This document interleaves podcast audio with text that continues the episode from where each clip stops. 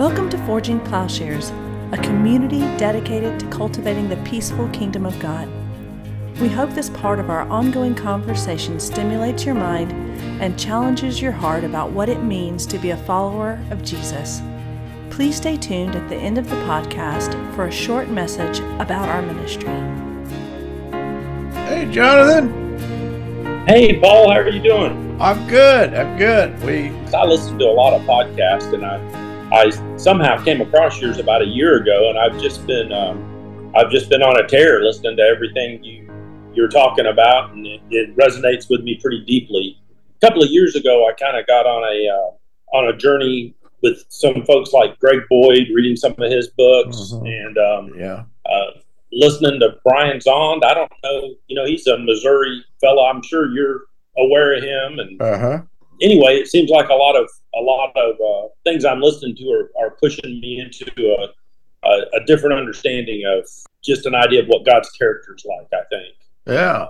Oh, great. Other than that, from a you know non-church standpoint, I'm a practicing anesthesiologist. I've been doing medicine my whole life, and uh, I live in a in a small town uh, in northwest Georgia. Okay. I work at about a 250 bed hospital. Been there for about 20 years. Okay. And to, this is Matt. Tell them Well- about yourself, Matt. My name is Matt, and I'm from the planet QR7Z Z9. And no, I'm just kidding. Um, I my don't name know is where that's coming from. Brent. Brent, were you in class the other night? Yes, it was. Okay, good to see you. And then John, Jonathan, you go by Jonathan. Jonathan, yeah, nice Okay. to meet you.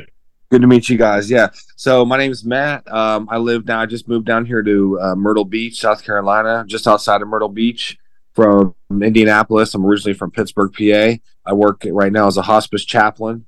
I've known Paul since about 2007. He's been my teacher since then. I'm uh, Orthodox Christian and uh, have a wide sort of range of interests and have, have been spending a lot of time over the last oh, I guess it's been like a year and a half now reading through Origen of Alexandria because my favorite theologian. What am I leaving out, Paul? He's a wonderful guy, Matt is. Uh, Yeah, Matt was one of my early students. Uh, when I I was in Japan for 20 years, and I came back to the states, and I was teaching in a Bible college here. And Matt was one of the early students, and was my TA for a couple of years, yeah, and then uh, I was as- your I was second TA ever. Yeah, yes, yes. I followed in the footsteps of a giant, so it was always very intimidating. the guy that preceded Matt is now the uh, editor in chief at Fortress Press. So One of the smartest guys I've ever known. I'm I'm so glad through through. Uh, I don't know if you guys know about how Forging Plowshares came to be, but it's it's got a pretty cool story. I'm glad. I, you know, it was a, it was a hard thing, but I'm kind of glad you know that it happened because we wouldn't be able to meet like this and talk like this if it hadn't. So I, we're able to meet new people from all over. What are you, where are you guys? Where are you guys at? I'm from uh, northwest Georgia, near Rome, Georgia. Okay. Um, from uh, I was telling Paul earlier, I've, I've been a Seventh Day Adventist Christian my whole life, and have been involved in you know local church type of ministries. But but uh, I'm a practicing anesthesiologist, and that's that's what I've done my whole life for a profession. Oh wow! I was just reading about DMT before we got on this call. Is that re- is that related at all? Uh, about the machine elves and whatever. Uh, I have I read about all kind of weird stuff. But um, how did you find Forging Plowshares? I was uh, telling Paul I, I don't remember exactly how it popped up on uh, kind of my podcast feed. I think is is how I found it and uh, listened to some talk about a year ago. I, I, I it might have been one of y'all's discussions even, and just got fascinated by the you know by the direction y'all were going. It kind of fit in with a lot of reading I've been doing lately and and uh, some thoughts I've been having about God's character and the nonviolent aspect of of you know God's character and how that seems to be pretty misrepresented in a lot of Christian teaching and thought. I've just sort of been a I guess I've been lurking in forging plowshares for about the last year and decided it was time to introduce myself and see see what this was about a little bit deeper. Good, it's good to meet you, man. I'm glad you're here. Brent, where Oh, are you? thank background. I'm from Southern Iowa. Um, I farm currently. Went to college for a while. I come from outside the church, though. Yeah, just something over the past few years, three, four years, been taken more seriously. Found Paul through a podcast appearance he made that resonated with me, his appearance then, and listened to a lot of your guys' work and the nonviolence. The so I kind of came to it through the Girardian aspect of it was a big was a big uh, wasn't the only thing, but it was a big big key for me in in coming to the gospel. So Gornoski, right? David Gornoski. Yeah, yeah. I've done a couple of interviews with him. Yeah, it's always always have okay. fun with him. Yeah, it's an interesting. That was a big part of coming to the gospel too. Is just his work. Oh, really? Great. Yeah. Great. We got to do some more with that, man, because so many people, for some reason, Girard, like that was like one of the most listened to podcasts and people read it like people must really dig rene Girard, i guess because uh, that's how a lot of people seem to discover uh, what paul's doing i've tried reading his books and i haven't gotten as much out of his books as i've had with paul and, and other people talking about his work and his application but yeah, yeah the escape mechanism I, i've seen it you know in real life so it is everywhere yeah once you see it you can't unsee it exactly. that's, that's right. One of my favorite when you first see it too. Yeah. One of my favorite things about Paul is that he can kind of uh, do all the hard work of like reading, you know, some of this stuff and then just kind of explaining it, so I don't have to pour through like thousands of pages of something like Scott Barry though. God. Yeah. There you go. I hope I'm doing my job though. Tonight, Brent has heard this, but what I might do is just give you an introduction to my understanding of the role of Ephesians. The thing with Ephesians is that those of us who went through a standard Bible college education and seminary education, what we are taught by Ephesians, I'm about to deny all that. I'm going to say that that the standard approach, the the approach that we typically get due to a kind of higher critical understanding is that Ephesians and even even those who are very conservative may put Ephesians as a kind of secondary book of Paul's theology. But what I'm going to claim, and I'm not alone in this, this is I'm actually going to appeal to the early church. The significant contemporary scholar who agrees with this is a man named Douglas Campbell. Campbell is quite impressive. He's at Duke University and has written he's written a book framing Paul. The way that higher criticism works, or or just the way that New Testament scholarship tends to work, is people read a book and then you know they read the New Testament and think, okay, well here's Paul's theology, and then according to that theology, they kind of you know arrange the books accordingly. And what has happened in the the case of Paul is that the notion of justification by faith through a kind of Lutheran understanding has played a key role in the dating of Paul's works. And not just the dating and all of that, but also then uh, Romans and Galatians are given primacy due to that kind of approach, which Campbell points out it's a very circular approach. You know, how why do you date it this way? Well, because we know presumably that, you know, this particular doctrine. But of course, this way of arranging our understanding of Paul only comes with the rise of historical criticism or higher criticism it's a way of, of studying and reading the Bible. People across the board. In other words, it's not that any particular group do it. It would be from fundamentalists to liberals that there's that that they all partake of this understanding part of what's happening in the class is uh, that the interpretive method or our rate, way of reading the Bible, what's going to be demonstrated in the case of Ephesians, is we're, we're going back to an understanding that I would say it's either a return to or a passage beyond a historical critical or you know historical criticism.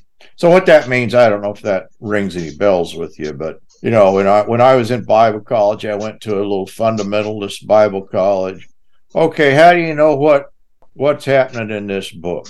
Well, you find out the author and the date, and then you find out the purpose of his writing, and then you know what is the intent of the author. The tendency is to to treat the book in terms of an isolated unit you know historical critical the idea that that to get back to the history and the situation is the key and that in some way we have to place ourselves at that time and in that framework. Do. I'm not saying that that process isn't important but i think it's incomplete. And ultimately if we're dependent simply on arriving at that sort of historical situatedness of the book the study will never come to an end. You know, this is what has happened, kind of the crisis, you know, the search for the historical Jesus, and that, that we hear about kind of a liberal understanding, but it's also a kind of crisis in a fundamentalist understanding, in that we, we can never arrive at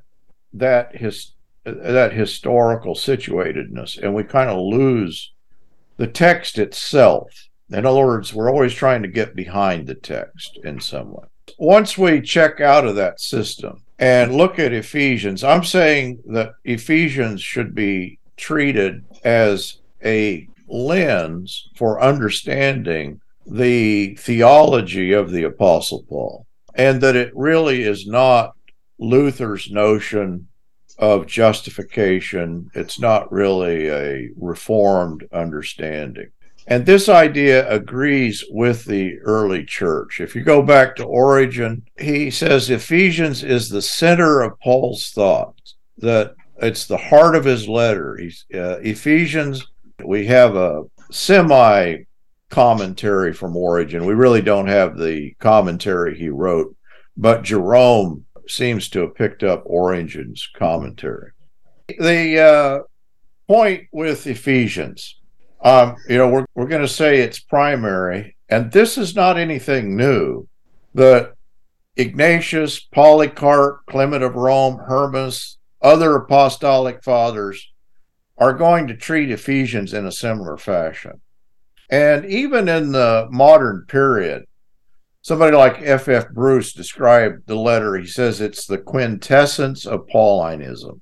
And C. H. Dodd calls it the crown of Paulinism. What we're doing in the class is it's a minority opinion at this point. That is, very few would agree with this focus on Ephesians.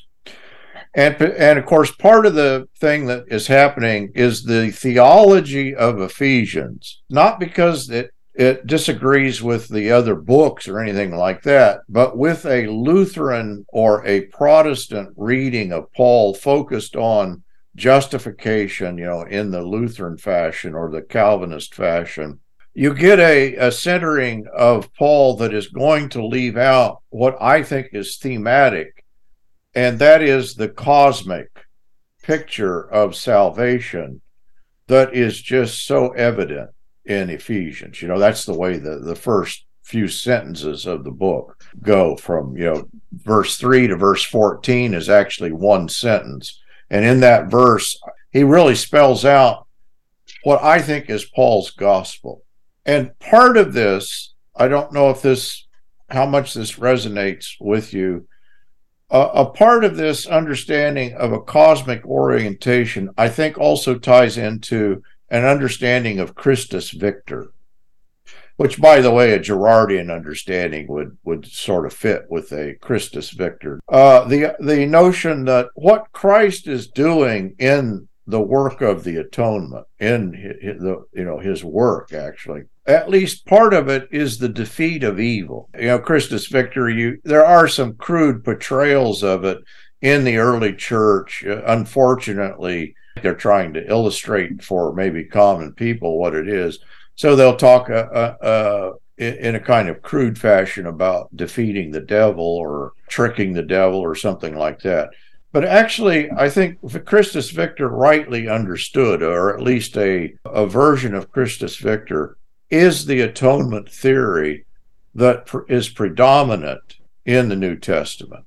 With that, I'm not saying that's all that the work of Christ is doing, but part of this understanding of a cosmic redemption is the overcoming the defeat of the principalities and powers. And that language already should be resonating. You know, in Ephesians, he'll talk about the the uh, prince of the power of the air. You know, the chapter six is talking about defeating the devil. But this is not a a battle that takes place someplace else. As Paul is describing it, and I do think it's Paul is describing it, it is a real world engagement with evil, a real overcoming with sin, death, and the devil.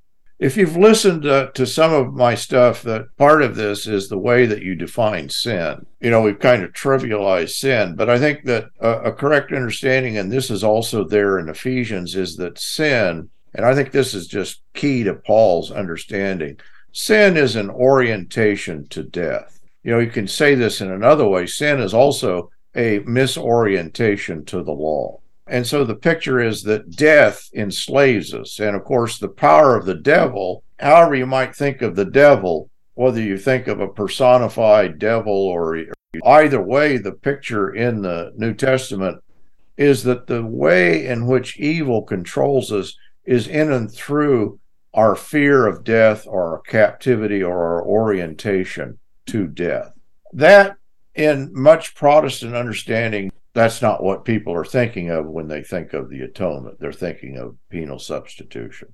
And this is part of the problem is that I think that in Ephesians we're encountering a, a different atonement theory.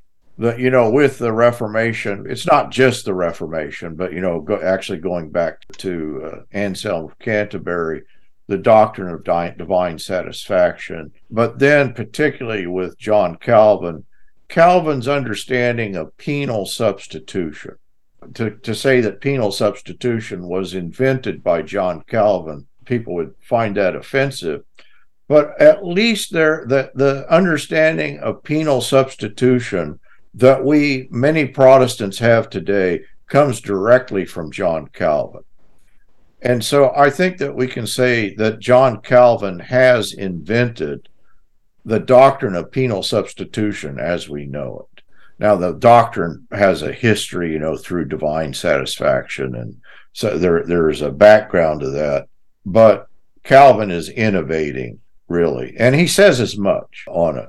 I guess that most all of us here are coming at the New Testament from a I don't know if you can escape this understanding, uh, a kind of reformer, the reformed understanding that would take Ephesians as a secondary and put uh, Galatians. This is N.T. Wright, and I read this quote last time. He says, If the reformers had taken Ephesians rather than Galatians and Romans as their main text, the entire course of Western history might have been different. In Ephesians 1:10, Paul some, says something which many Western Christians have never grasped that the whole point of what God was doing was to sum up everything in heaven and on earth in the Messiah in Christ. The coming together of everything in heaven and earth. That's temple theology. The temple is now replaced by the living human, in whom the living God and the living human being are one and the same. As a result of God's determination to bring together heaven and earth in one reality, the life of those humans who find themselves caught up in the, this purpose is not only radically changed, but directed outwards. This is already connected to this verse, is a different doctrine of atonement. And Matt can run down what doctrine, or any of you, but I know Matt knows, what doctrine of atonement does this sound like? Are, are you talking about apokatastasis? I think both apokatastasis and recapitulation. Yeah. Irenaeus is going to find recapitulation in the Ephesians 1:10. I mean, think about how um sort of I don't know, just they're so different, you know? So like on the one hand you have the penal substitution, which without trying to create like too much of a caricature is basically like the son dies to turn away the wrath of the father. Is that like a pretty good fair summation? Like that's pretty much the thing is that like god the father is super super angry with us and you know because we've sinned and rightfully so you know but the son comes and he dies and he turns away the father's wrath and so something like whenever god looks at us he sees jesus. He really doesn't see us but he sees jesus. I think that that's kind of fair without being too crude. But think about Sure. the alternative No, I was just saying, yeah, that's. I think that's nailed it. And part of you know part of what Matt's saying here, this is where we get uh, imputed righteousness. We get a kind of legal. In other words, the atonement is focused on law, or you know, what is sin? Well, sin is a breaking of the law. What is salvation? It's making us right in regards to the law. That's where you get penal substitution. Yeah, and so you have that on the one hand. So that's a whole vision of Christianity right there, right? Like that's a whole way to do this this thing, you know, say that's that's really what the gospel is, is that God was mad and angry and he had a right to be because you sinned and you did all these bad things and so someone needed to step in and turn away, you know, his wrath. And Jesus solved that problem. Now, I think there's like at least a little bit of truth in there somewhere, but they make that kind of like the big thing, right? But I think that what Paul you're describing is something so much more glorious, I guess would be the first word that comes to mind than that. Because what you're describing is the recapitulation, you know, with that that big word. I, to me, whenever I hear that, I just think it's like changing changing everything up, you know, or fixing things, or uh, or or fixing everything, or changing everything, or that's why the other word apokatastasis, uh, which is just restoration. So the phrase in Acts three is apokatastasis ton penton or ton penton, whatever. Uh, but it's the restoration of all things. So even if you want to go with what you've been saying, like is your version of universal, which I'm okay with, it's just so much uh, sort of a higher view because what you're saying is is that it's not that God had the problem, which is what we usually do, right? In Christianity, we say God had the problem. He was really well. So did we because we were going to die and everything. But God had this. He was very angry, and that problem needed to be solved. Whereas, like what I hear you saying is, is no, actually, the problem is that mankind has been fractured, uh, you know, and mankind has been sort of alienated from the life of God, and death is the contagion, you know, that spreads and manifests itself in sin, and that's a problem that mankind has. And so, what the cross is addressing is not a problem within like the being or the mind of God, which we could call anger or wrath or whatever, but that it's addressing the problem of sin and death and you know evil and uh, sort of nothingness with human beings. And the resolution of that problem is not for a virgin to, die, you know, be thrown into a volcano or whatever, be thrown, you know, uh, crucified Payment. but yeah payment uh, is not that's not the the resolution but the resolution is to be found in the restoration of our unity with god our unity with god. And to me, that sounds better. It sounds it sounds more interesting. You know it sounds uh, worthy of the glory of christ or, or whatever. It ha- seems like it has so many more implications. It's almost like with the former view you can kind of button it up pretty nice and say well that's about it. You know there was that problem and it got solved. But with what you're describing there is almost like a potential for like an infinite sort of outworking or unfolding of that you know process of apokatastasis or recapitulation you know, recapitulation. Maybe it takes time. Maybe it sort of unfolds. Maybe it becomes more and more glorious and full and, and infinite and eternal. Uh, so to me it just the bottom line is just seems like a lot higher cooler. And the uh, and the the thing that is different when we you know paul is talking about the the word recapitulation it sums up is the same word uh i think uh, is just the greek word from acts but it's actually uh reconcile it's a very it's almost a synonym with the idea of summing up. So it's it, the word that irenaeus is using for recapitulation is this word that he gets from Ephesians, but it's not just Ephesians, but but he takes that word and gives us an entire, you know, the thing that the early church fathers did. I think the New Testament does that we've kind of lost that Matt has just described. There is a, a, a an entire economy described in this. like that's when I hear the word capitulate, and correct me, I could be wrong here, but I think of the word almost like change because you know you can like let's say if you're telling a story and you capitulate, it's like you you know you're you're like changing. You're you're you're and so like recapitulate, I guess would be you know sort of um in some way changing things. But, but the change doesn't need to happen with God. That's like almost like the blasphemous sort of um, heresy. Really, I think that's at the middle of all this. That in some way God needs to be changed because God needs to go from being infinitely angry to infinitely satisfied. Well, that right there is already hugely prob- problematic, unless I'm just like grossly reducing and caricaturizing the doctrine. It seems to me that it's like, man, that doesn't even make sense. You mean that the you mean that the perfect God in some way has to change, and I guess at one point he's this, and then he becomes that, or whatever. But obviously, the problem is with us. We're the ones who need to change. Seems like. And that, that this idea that Matt is hitting upon of in Calvinism predestination. It's also here in the early verses of Ephesians. And so what, what he's just described is well, Christ is the predestined one.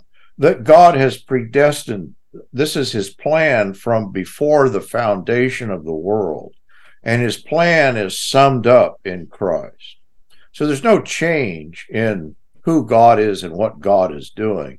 And so, in this understanding, sin does not play the primary role that it does in a lot of theology. That sin, you know, the whole point of Christ coming, and not to in any way do away with that or under underdo it, but uh, the picture here is that Christ is completing creation, so that creation continues through Christ. You want to think of it as a, a, a recreation, that uh, he is the second Adam. And the way that Paul is talking and the way the early church fathers talk, yeah, but that predestined or pre marked out plan of creation, that is the second Adam, precedes the first Adam in the plan of God. So that we make sense of creation not on its own, but we make sense of creation in the world on the basis of Christ. You know, if you've been exposed to apologetics and all that, what people are often doing in apologetics, they're imagining that just on the basis of creation, that creation has an integrity of its own, you know, a kind of nature versus grace. That here is the idea, and nature exists as an independent uh, kind of thing. We've also done away with that in this explanation. First, uh, the opening of this book is doing a lot of work for us in that it's shifting up the whole ground of our theology, at least as we may have received it in a in a reformed understanding. Paul, I just wanted to comment on what Matt said about penal substitution. One of the things that got me, you know, reading different authors and listening to you or whatever, it seems like another way to say what Matt was saying, and, and maybe this is uh, just a little simpler or whatever, but penal substitution really puts God in a position like Matt said, where he has to change. But it's not only that; it's God is is on both sides of the equation. Like he's the one sort of creating the problem because of his anger that has to be appeased, and then he appeases it. And and you know that whole legal fiction shows up that, that we just got to do something to make this go away, as opposed to him really saving us from a substantial opponent like sin and death, something that is substantial and has um, you know, it's it's not some fiction that we're being saved from. It's a it's a legitimate enemy, and he's always in the position of trying to save us from that, not trying to save us from himself. That's it. And there's a whole history to why this, you know, where does this strange thing come from?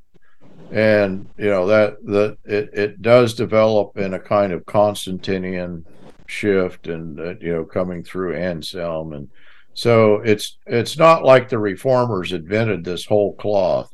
But I think a correct reading of a book like Ephesians and putting you know putting Ephesians front and center is is a corrective uh, to to that notion. One of the things, or there, there's four reasons that people would put Ephesians.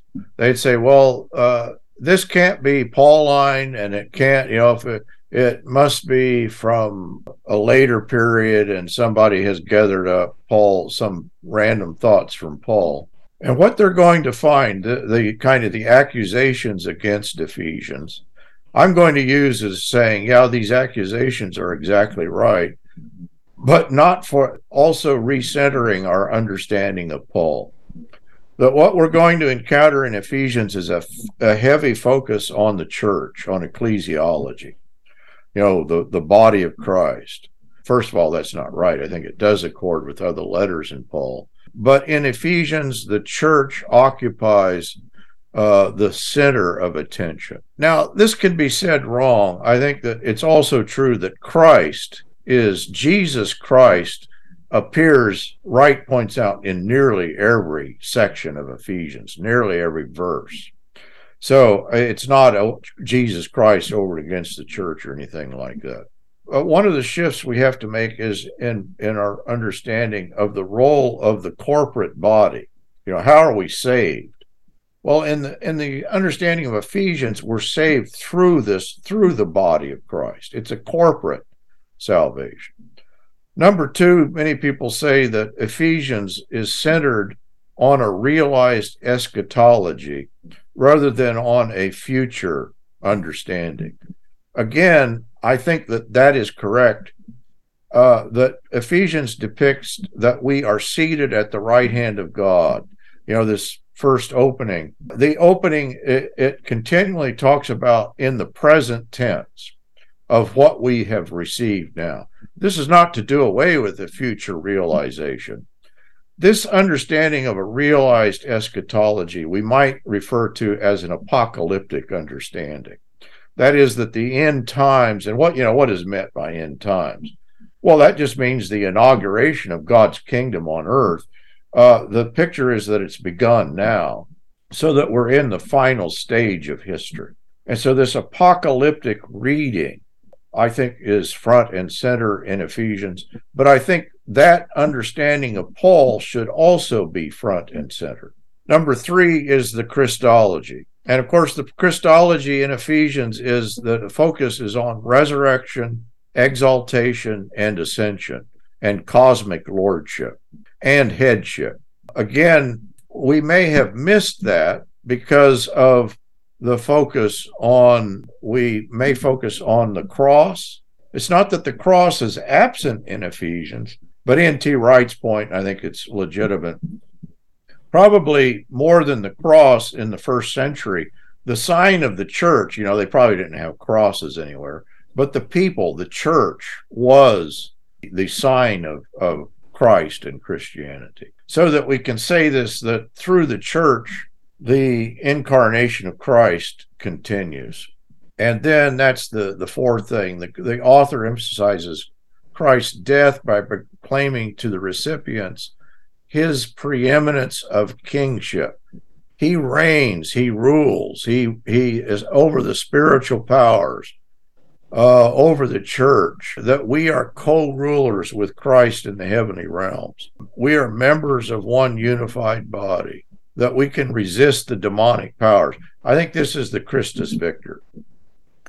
to my mind, the two are interconnected. Cosmic uh, redemption and Christus Victor, I think, are of one piece. Recapitulation, summing up, the summing up of all things. And, and the picture is that things are recapitulated of necessity, they're undone. Or the evil is undone, and, and there's the new Adam. I'll add one more here, and that's soteriology. In uh, uh, uh, the doctrine of salvation, you know, in, in Ephesians, Paul just talks about good works. Uh, Paul has no hesitation about talking about good works. Now, th- this is a confusion. I uh, I'll, I'll come to it and explain it. Part of this opening lecture, I just kind of wanted to familiarize you with uh, several shifts that have occurred one of the, one of the things I did last time, I, will I'll mention this that if you had to just take, you know, what's the the difference of putting Ephesians as a peripheral book and putting it front and center? It's almost the difference that you get between Origen and Augustine. And I think that's no accident because Origen, of course, thought Ephesians was front and center, and his theology is built upon Ephesians. Augustine is the one who is going to give us the doctrine of original sin. He's going to give us the notion of an infernalism, an eternal torturous hell, uh, that it becomes prominent. He is going to focus on a, a dualism. he's very much taken in his own estimate. He says, you know, in his own critique of himself, he says, I was too much taken with Greek philosophical thought. None of this is true of Origen. That Origen then is, in, in a sense, I think the, the theology of Origen is explained because of his focus on Ephesians. So what we get, I don't know if you're familiar that you know Origen is condemned by the Fifth Ecumenical Council. Augustine, of course, is much later, but Augustine's part of that in that Augustine is dealing with Pelagius and Pelagianism, and you know Pelagianism is the focus on, uh, uh, uh I think, an improper focus or a misunderstood focus. But clearly, Origen did believe in free will, and that Pelagius is holding to that. And of course, when Origen is condemned by the Fifth Ecumenical Council, we're going to lose. You know, what we lose, uh, it could be debated, but we're going to certainly, I think this is part of the unfolding problem that we're going to, to, in some way, the theology of the early church is gradually going to slip away.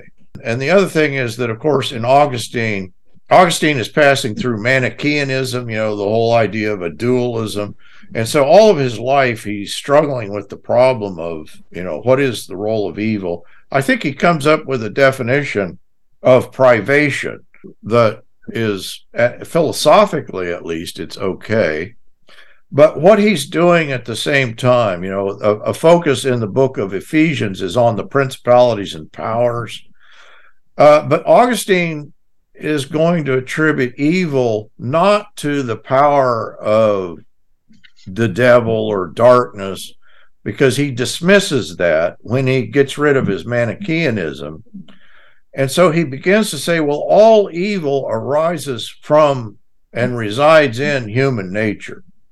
And so he talks about a massive damnation in terms, you know, that humans are just the, the reservoir of this damnable evil. And the good is only resides in God. So this is again part of the division that's taking place. The problem with this, I think that later, you know, we're going to just, in a lot of Christianity today, I know this sounds funny. If you said, Does Jesus defeat evil? That doesn't enter in. You know, I used to teach two classes. Matt probably took both of the classes. I, I would teach a class in apologetics on the problem of evil. And the way that we traditionally approach that in an apologetics class is theology doesn't enter into it. Oh, the problem of evil, that's uh, you know, that's a philosophical, it's a theoretical problem. But do you think that Christ's confrontation with evil should figure into our understanding of the problem of evil and the resolution of the problem? Or, in fact, are we just going to try to solve the problem of evil theoretically? And see, if we do that, if we say, Oh, I let me explain evil to you, as Calvin will do as you know as people lose the sense that Christ is engaging the powers well then what do you do with evil? Well then we talk about a soul making theodicy you know that God is using evil as a kind of necessary means to bring the human race to maturity as if evil is part of God's plan and in fact Calvin is going to talk about God is the originator of evil. I mean, this this becomes, I think this becomes evil itself. In losing the sense that Christ is engaging and defeating the powers, I think we lose the uh, uh, key element. And I I know that's too strong to say you lose. I don't, you know, everybody. I think that Christ can Christ is there with all of us, no matter what our tradition. I, I think that He can but boy, we can sure put up a lot of obstacles to understanding the work of Christ. And I think this is a key one, and it's key in the book of Ephesians because a lot of this book is about Christ's defeat of evil, of the principalities and powers, of the power of the air.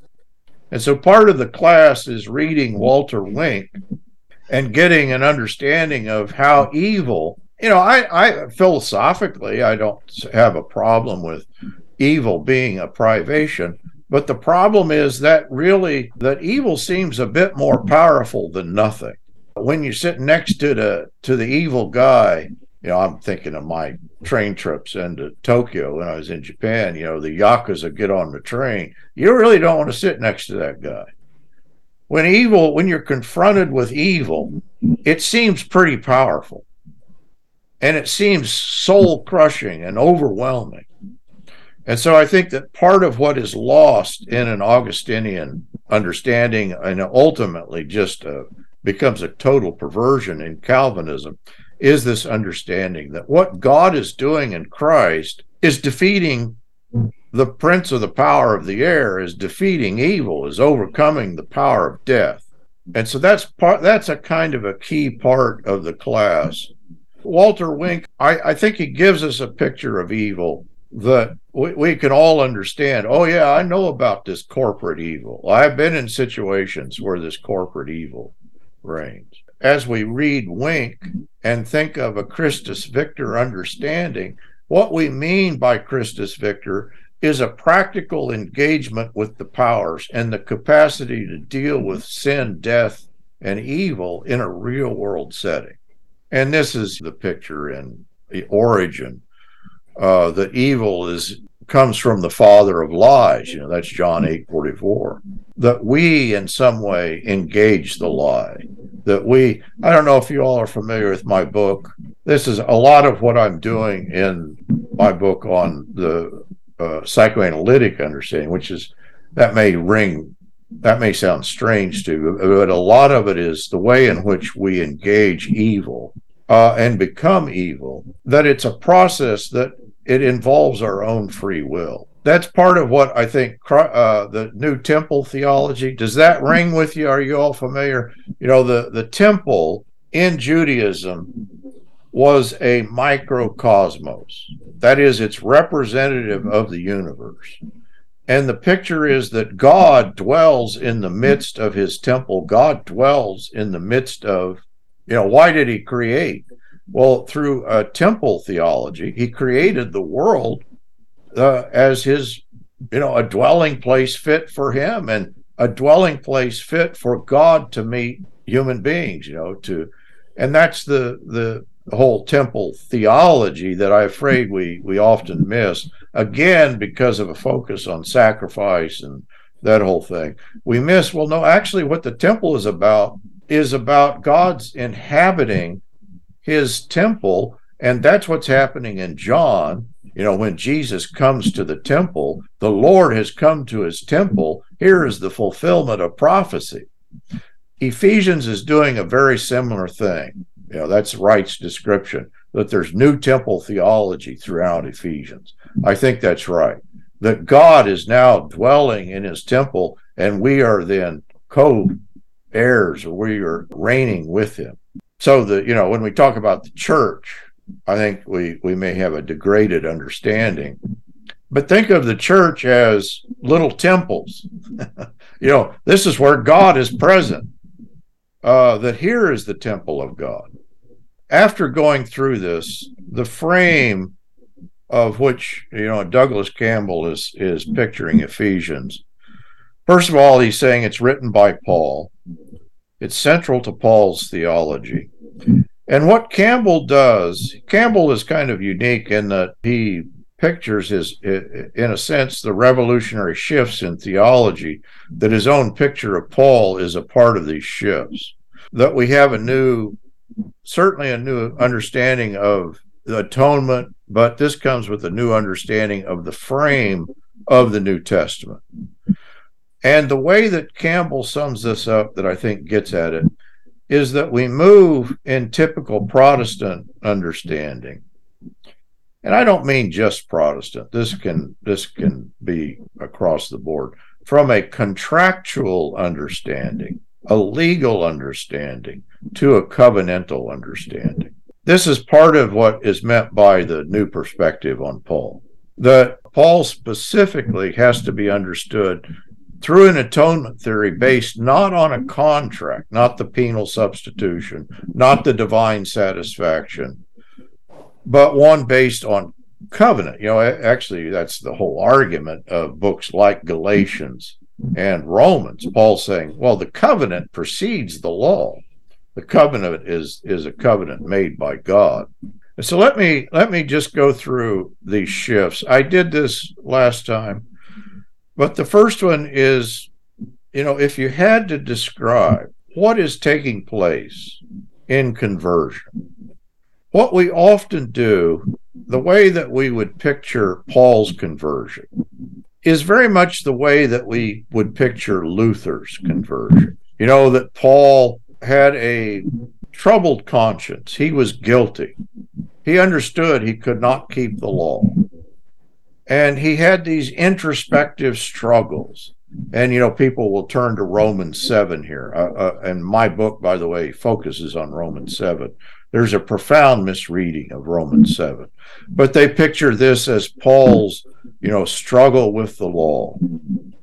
And so what we find in Paul in this understanding is exactly what we find in Augustine and Luther. The notion of, oh, what is Christianity about? Our primarily our primary problem is one of guilt, uh, uh, an agonistic struggle with sin and guilt, and then Christ relieves us of that struggle. Paul says in Romans 7, I do not the good I want, but the evil I do not want is what I do to explain what that means, it's uh, it, it is not what Luther and Calvin and what the way we're reading it, and this then gives rise to the doctrine of you know that of justification by faith and the the Western notion of that, and that's the that's the answer to the introspective conscience, and that then becomes the lens through which we interpret Christianity. Is that a true picture of Paul's conversion? Not at all, right? you know, just turn to Philippians 3. Paul said, I kept the law without, I kept it flawlessly. I'm a Jew. I was a Hebrew of Hebrews, a Pharisee of Pharisees, that in every way I was righteous in regard to the law. Well, wait a minute. That just blew, you know, uh, Philippians just does not accord. And I think that's the true biography of Paul. So he doesn't think of Judaism in terms of oh it, it's a failure. Uh in terms of of oh the legal thing didn't didn't work. Now i need jesus to do what the law couldn't. It's true in philippians. He but what he's doing is almost bragging. And then he says yes but i consider all this refuge in light of the faith of the messiah. So if paul st paul doesn't see that as the problem described in judaism does or what might he see as the problem? First of all, to uh, one of the things that the the next step in this is to say I think we have a misconception of what Judaism is. You know, in Judaism we have this idea that oh, the Jews think that you're rece- that you're saved by works, and it's a wor- it's a faith of works righteousness. And of course, most Jews don't recognize that because what the reason that Paul could be flawless in regard to the law was not because he was without sin, but because the law made, you know, it allowed for sin and payment, you know, the, the sacrifice, the the thing that Paul, you know, if you had to describe Paul's conversion on the road to Damascus, it's it has nothing to do with his guilty conscience and relief. It's that on the road to Damascus he meets the Messiah he meets the promised one. Here is the fulfillment of Israel. Here is the one that we've been waiting for. And so the, there is a completion of Judaism, I think, in Paul's understanding. Now, Paul is going to go into a great deal of detail defining what Judaism is for us. And he's going to go back in Romans, you know, Romans chapter 4. He's arguing with, he's having this discussion in Rome what is you know the the covenant with Abraham is based on faith. What faith? What is you know what are the particulars of Abraham's faith? Abraham, though he was as good as dead, and uh, Sarah, whose womb was dead, nonetheless they believed in the promise of God. What was the promise of God? That Abraham would have a child and that their offspring would be as abundant as the stars of the sky and the sands of the sea. That child for Abraham represented life. In other words, I don't th- I don't think that there was a clear understanding of what eternal of afterlife yet in Judaism. It kind of appears. And so the way that you continue your own life is in and through your offspring. And so for and that's the way Paul explains it. He says that Abraham's faith is resurrection faith. That's what what's meant by covenantal nomism, which is the next phase in this. You know, this is uh, we go from Krister Stendahl to uh, E.P. Sanders. E.P. Sanders then talks about a kind of revised understanding of Judaism, uh, and this is what the the new perspective. I think sometimes it's not like this is that big of a revolution. It's just recognizing, oh, that Judaism is not what Luther thought Judaism was. In other words, Luther is thinking Judaism is like the, the Roman Catholic Church. Those Roman Catholics think you're saved through works. And that's what Judaism is. And now we know we're justified by faith. So he projects onto Judaism what he sees as the primary problem works righteousness. Forging Plowshares is a community dedicated to cultivating the peaceful kingdom by providing in depth, transformative biblical and theological education and discipleship. If you have found this podcast valuable, please remember to share on social media. If you have questions about what you've heard, or if you'd like to learn more about how you can get involved with Forging Plowshares or even support this ministry financially, please visit our website, forgingplowshares.org.